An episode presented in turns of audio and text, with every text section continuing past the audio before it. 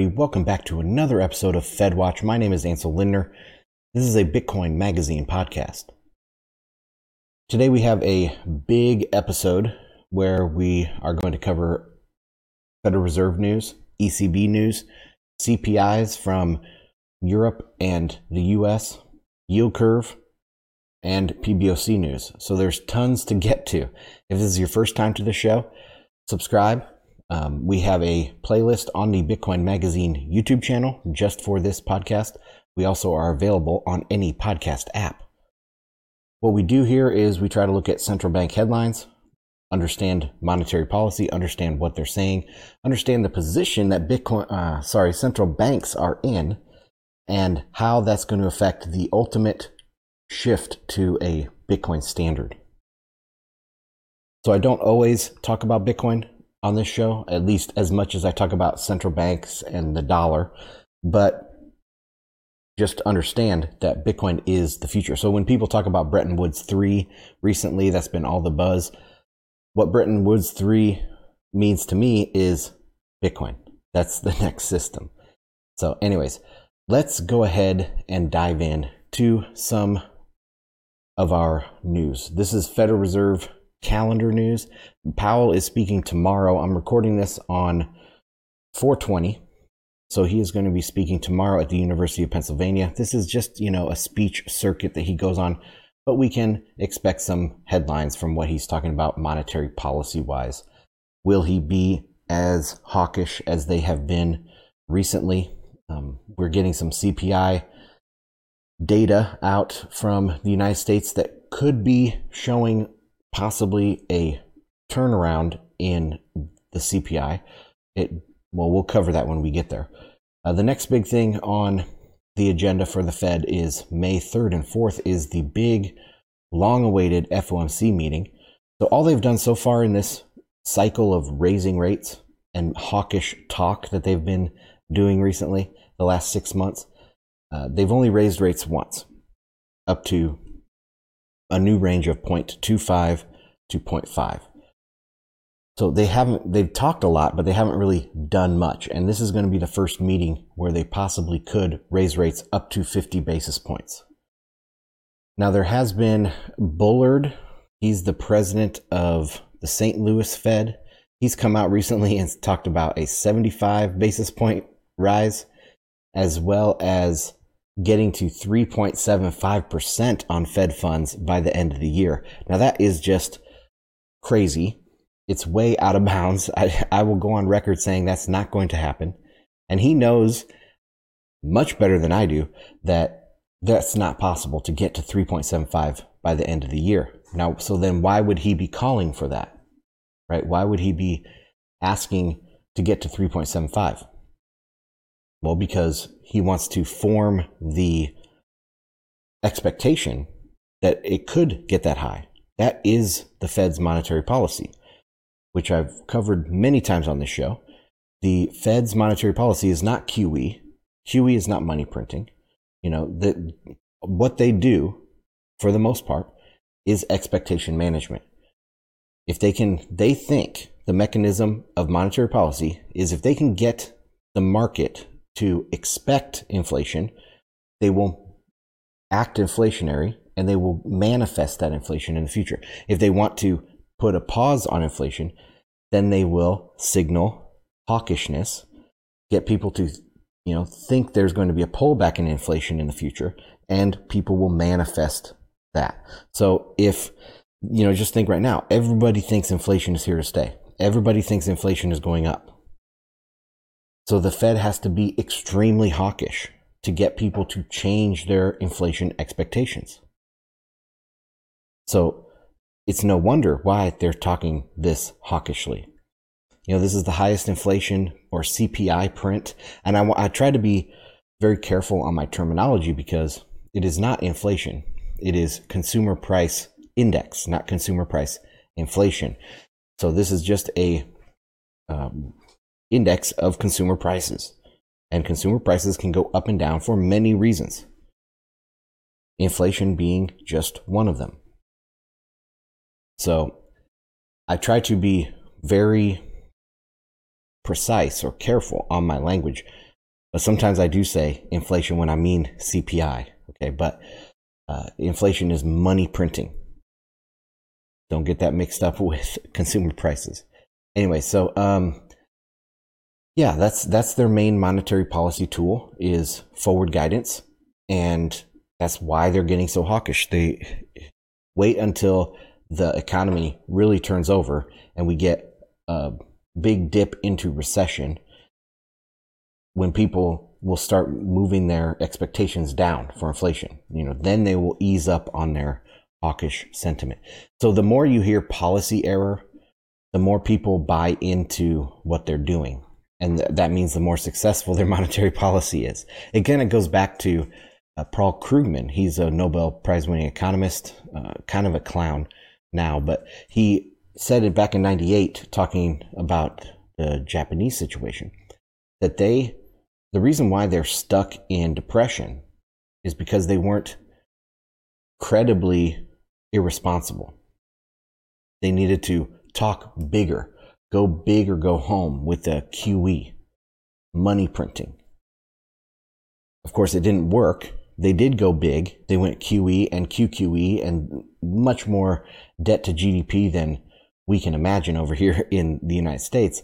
And they still don't have the inflation that they wanted, right? So it didn't really work. And Paul Krugman would tell them, well, you weren't credibly responsible. You need to be bigger to make people believe that you're making a mistake. You're being so irresponsible that you're making a mistake and we're going to get massive inflation. Then you change their expectations for inflation, which make them act or behave in an inflationary manner as if there is high inflation. And that will manifest itself in inflation. See how messed up it is? It's, it's hard to get in the heads of these central bankers, but that's how they think. All right.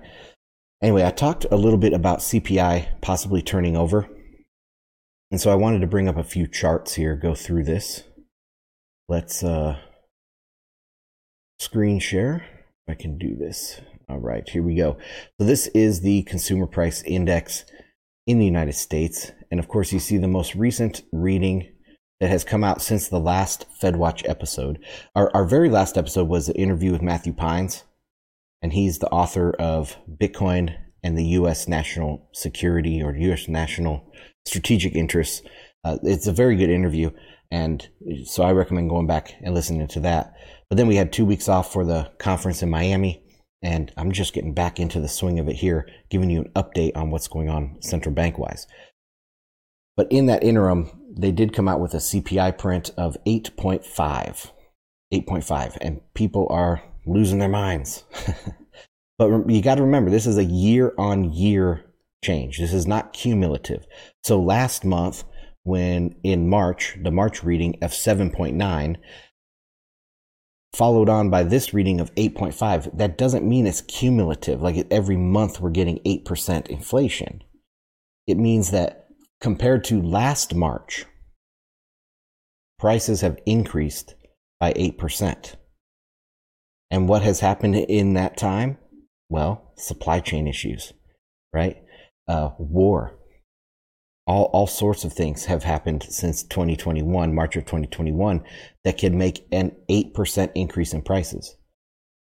I mean, 8%, it's not that much. Or if, if there were a late freeze or an early freeze, whichever one would affect the orange harvest. But if there, there was a problem, if there was a freeze that affected the orange harvest and the price of orange juice rose by 25 to 50%, we wouldn't say that that is because of inflation.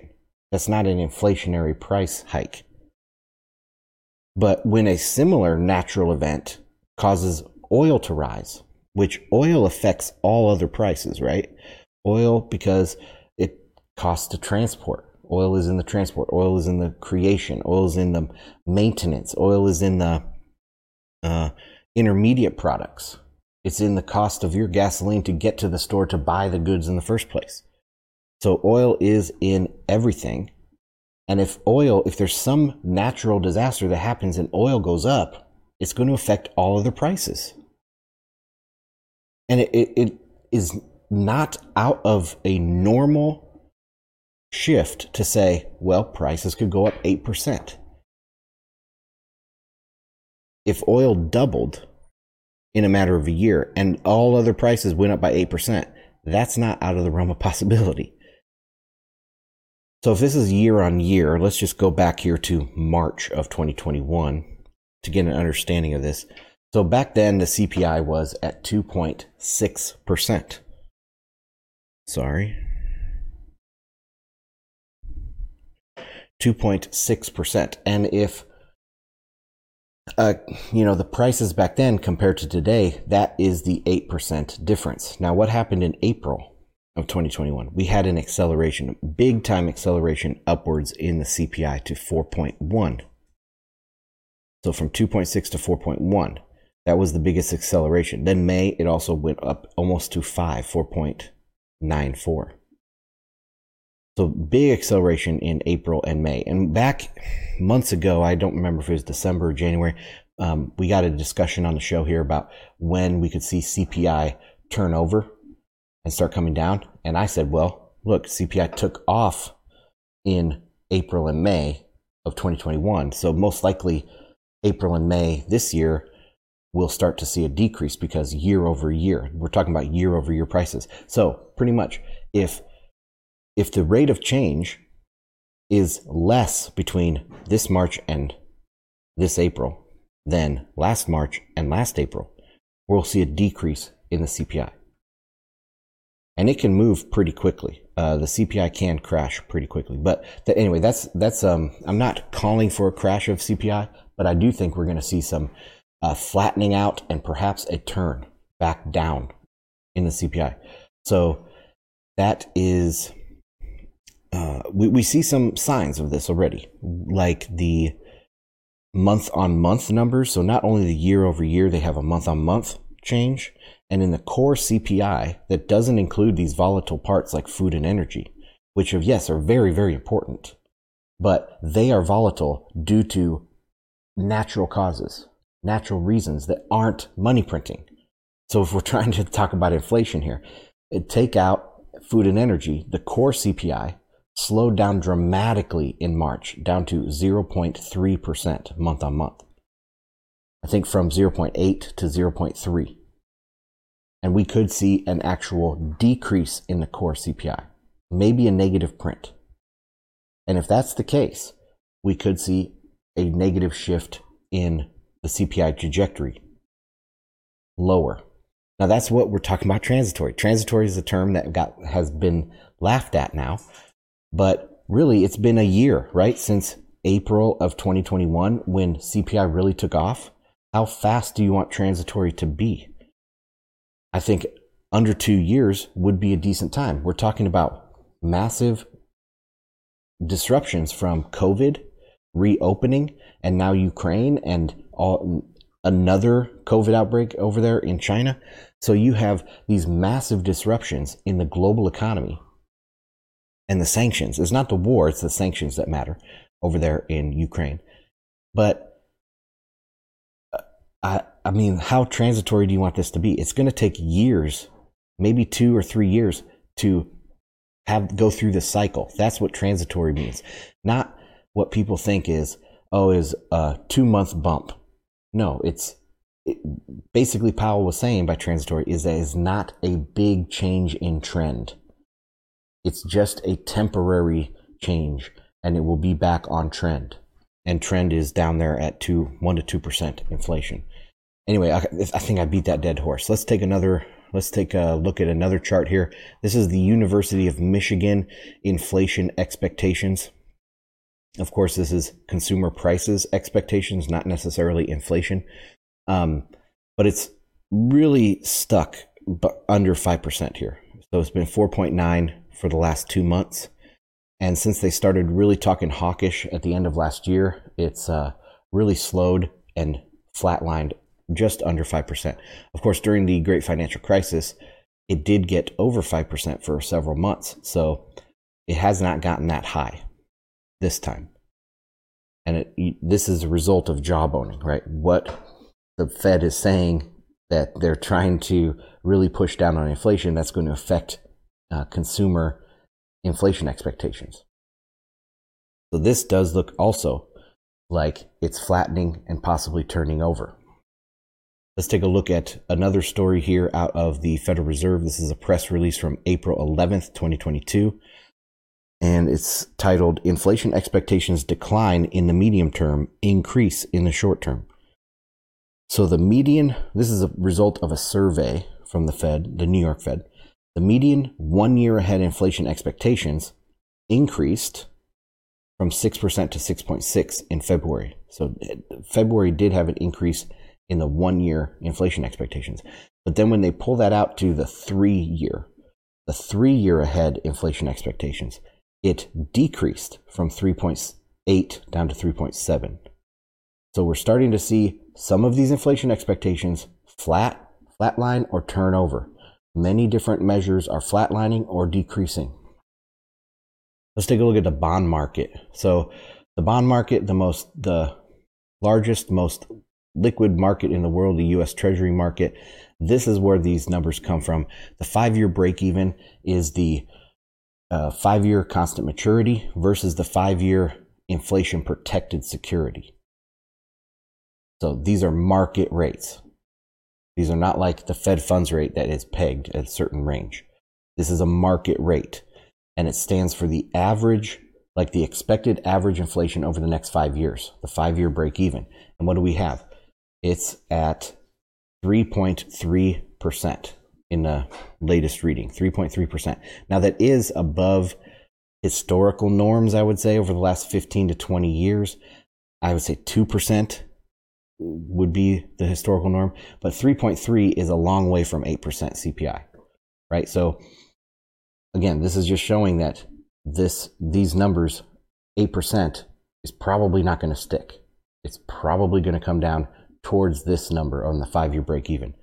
The 10-year break even is even more in line with historical norms. So the latest reading is 2.9 and that is I would say on average over the last 15 years on this chart, we can go between 2 and 2.5 is the average, and this is at 2.9. So that's more in line with historical averages and also showing that even the 10 year average inflation going forward 10 years, the largest, most sophisticated market in the world is not seeing the inflation. It's not seeing the growth in inflation expectations.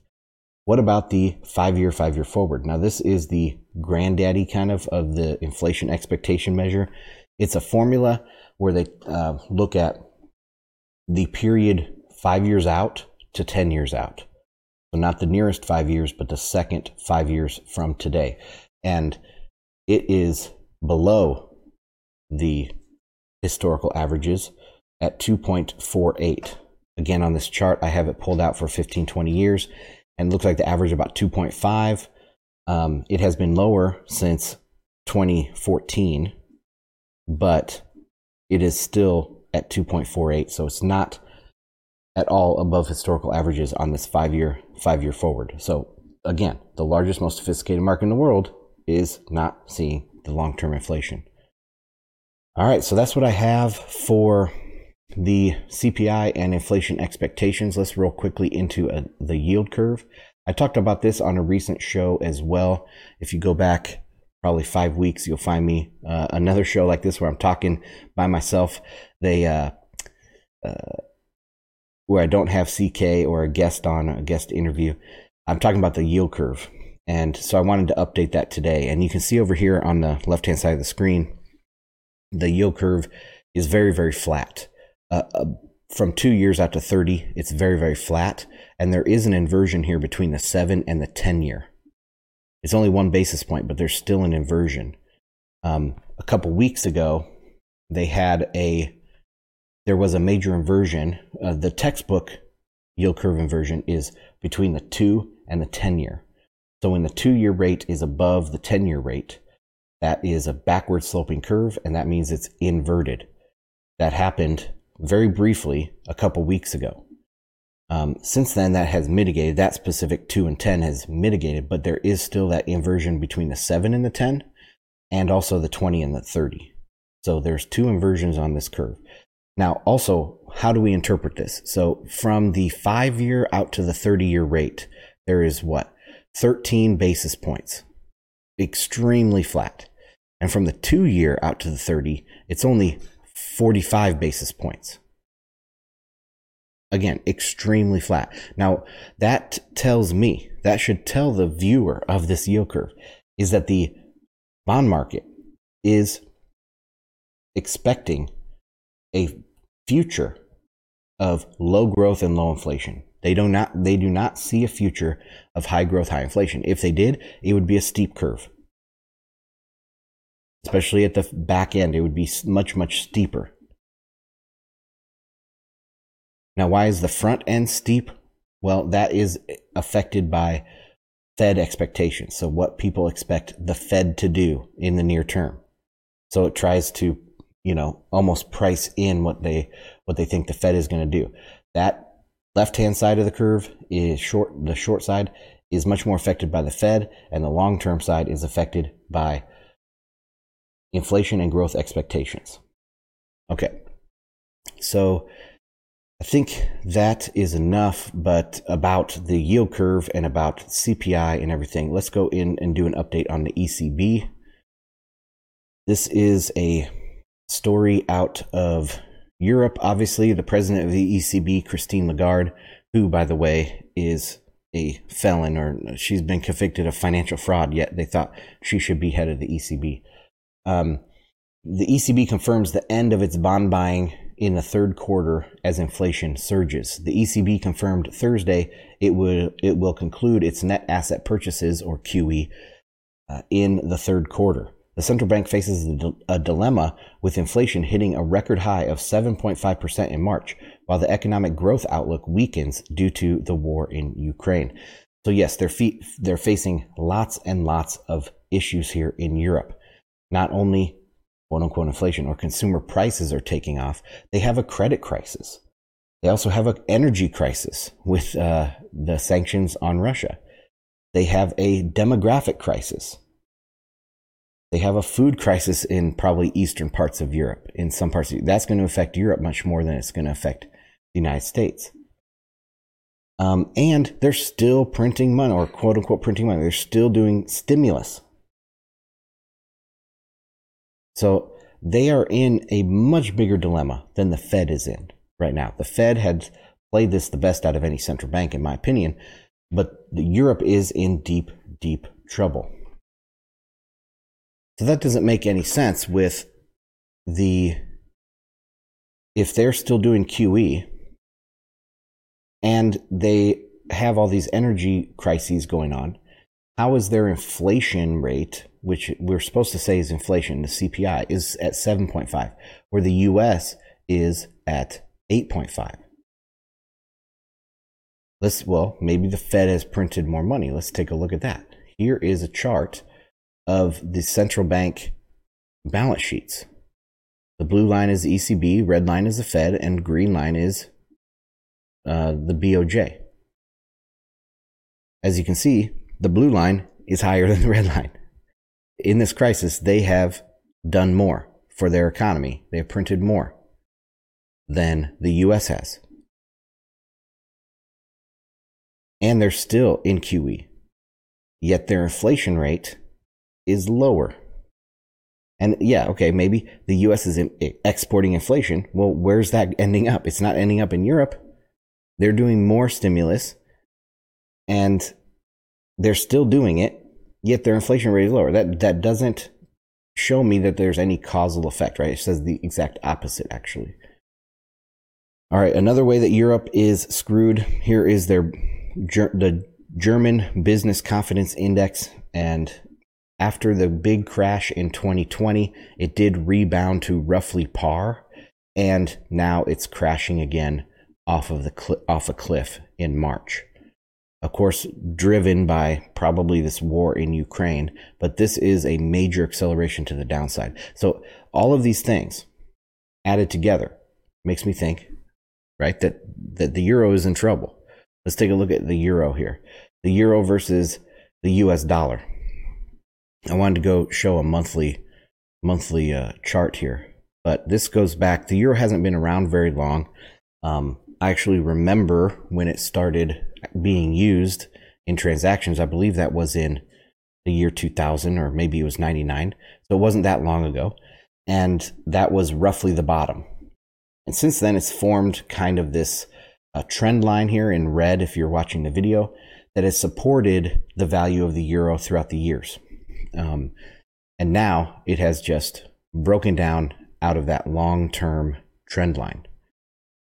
If we go to a daily, you can see that, that it bounced off the long term trend line, broke it, back tested, and now accelerated again to the downside. So the euro is looking very, very weak here. Um, and what happens to Bitcoin and what happens to the dollar when the euro is having a crisis? Well, Bitcoin should strengthen, and so should the dollar. So, it, instead, a counter to what most narratives in the macro space are out there when they try to spread this fear about the dollar is going away, people are de dollarizing, all this stuff. That's the opposite of what's actually happening. Okay, people are de euroizing right now. They're getting out of the euro and they're fleeing to the dollar. Let's take a look at the DXY. This is the dollar index versus major currencies. And again, this is the daily. And you can see from back here in May of 2021 to today, it's been pretty much straight up and we're at levels. We just touched levels um, this last week, yesterday, as I'm recording this, um, uh, that we haven't seen since March of 2020, and before that, March of 2020, all the way back in 2017, we haven't seen the DXY this strong relative to other major currencies. So, the euro's having trouble. People will flee to the dollar. All right. Um, what else? I, I, could take a look at all sorts of macro stuff. If you guys want me to take a look at charts in future FedWatch episodes, let me know. Um, but I do look at some macro stuff on my newsletter. If you go to bitcoinandmarkets.com, you can find my weekly newsletter. I have price analysis for Bitcoin as well as other macro analysis. But real quick, let's touch on Bitcoin. So we see this um, kind of support channel that I have drawn in here. Uh, we bounced really nicely once we entered that channel, bounced up to the top, and we made new highs in this kind of bear flag uh, or formation down here at the bottom that that we were trying to bounce off of. Today, we really did push up to about 42,100 and have since corrected. If we take a look at some of the nearer time frames, to me what's important is this solid break of this previous resistance. So that's good. I, I expect Bitcoin to benefit from a falling euro and a rising dollar. The future is a competition between the dollar and Bitcoin. That's why I'm not surprised to see a rise of stablecoins because stablecoins, most of them are dollars, and digital dollars will be very uh, useful and they will gain in importance in the meantime until Bitcoin can grow to take on the dollar. So the end the end uh, competition is dollar versus Bitcoin, not like Bitcoin versus the yuan or Bitcoin versus the ruble or anything like that. No, it's Bitcoin versus the dollar. And that showdown is coming. It'll be here faster than we think. But like watching a kettle boil. You know what? What's the saying? A, a watched kettle never boils, or something like that. Like it's gonna seem long since we're in Bitcoin and we're paying attention to it, but for most people, five, ten years down the road will go by like that, and we'll be seeing Bitcoin really threaten the U.S. dollar for dominance. Okay, what do I have coming up next? I have some other charts here. Um, I don't. I'm not going to talk about that. Let's go into the China stuff. So uh, this is from FX Street, and I'll just read this. The, uh, PBOC cut their re- required reserve ratio by 25 basis points. The People's Bank of China announced on Friday, April 15th, that it will lower banks' required reserve requirement ratio by 25 basis points, effective from 25 April. Now, what is the RRR? People that know fractional reserve banking will understand that as you lower the amount of reserves that you need to have in the bank relative to your lending, your loan portfolio, you can make more loans. So if I had to back my loans by 10%, say, or uh, yeah, 10% reserves, and then it, that decreases to 5%, I can make more loans, right? I can expand credit. That's actual credit expansion. So what the PBOC is trying to do is lower that requ- the reserve requirement so that the banks can go out and lend. They've done this previously. Let's continue reading. The quantum of RRR is much smaller than previous rounds, which would typically be 50 to 100 basis points. Furthermore, the PBOC left its one year medium term lending facility unchanged at 2.85% against markets expectations of a 10, uh, 10 basis point cut. First, this could imply that the PBOC is running into cons- a constraint to use the RRR as a monetary policy tool after successive reductions over the years. So they constantly re- lower this. This seems to be a translation, so I'm having trouble reading it word for word.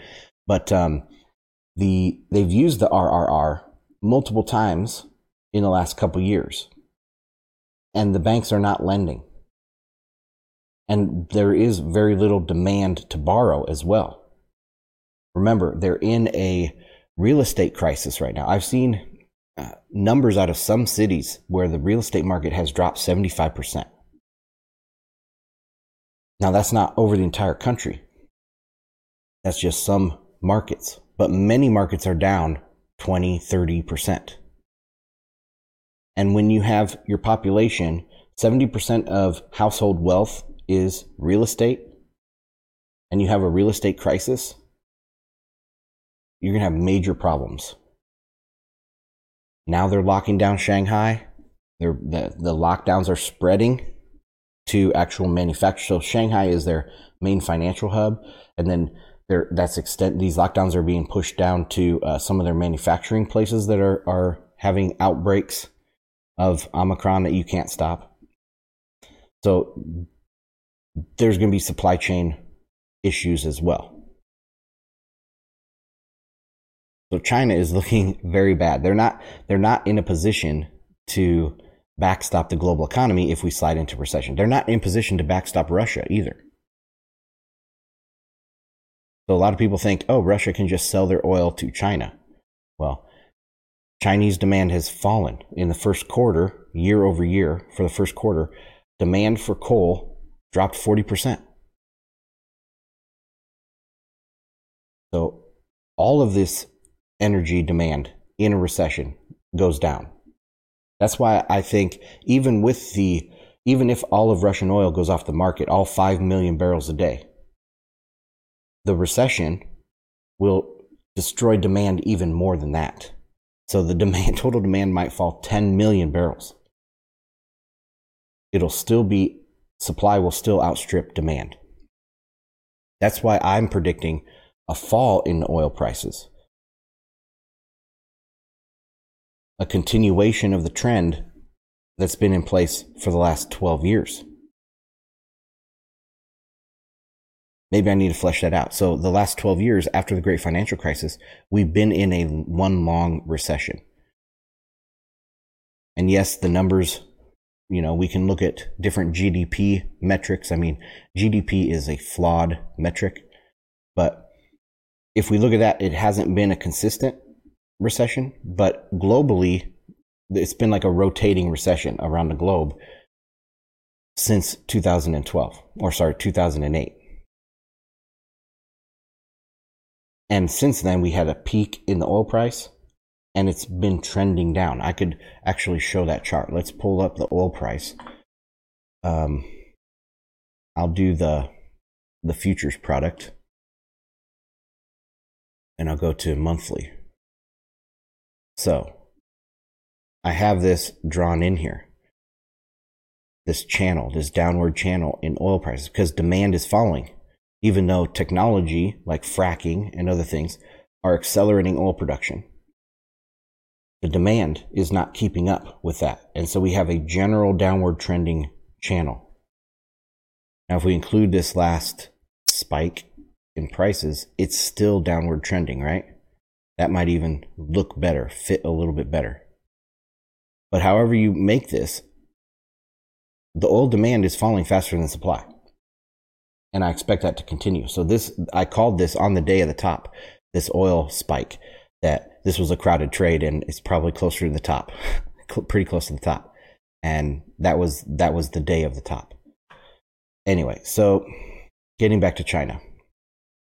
China doesn't have the ability to add enough demand to keep prices where they are. Prices will fall. And as prices fall, you know, year on year change, it's going to affect CPI. So that gets back to the CPI. And all of this doesn't really depend on what the Fed is doing. The Fed is stumbling into being correct here. That's what I think. So looking forward in the future, uh, just to wrap this show up, guys, in the forward, uh, looking in the next couple months here, looking out over the next couple months, I expect commodity prices to cool.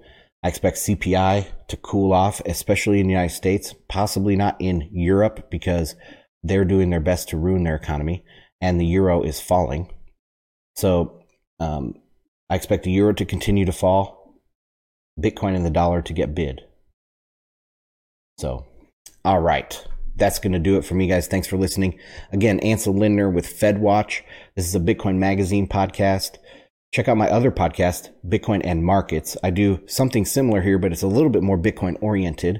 I do things on that other podcast like Bitcoin game theory, um, you know, deeper dives into dissecting ex- economics of Bitcoin itself instead of looking at the uh, Federal Reserve and looking at these monetary policy things going on.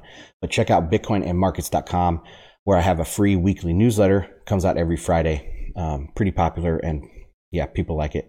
All right. Thanks for coming by this week. Check us next week. Hopefully we'll do a live stream on Tuesday, every Tuesday with Bitcoin Magazine, sub- subject to change. But thanks guys.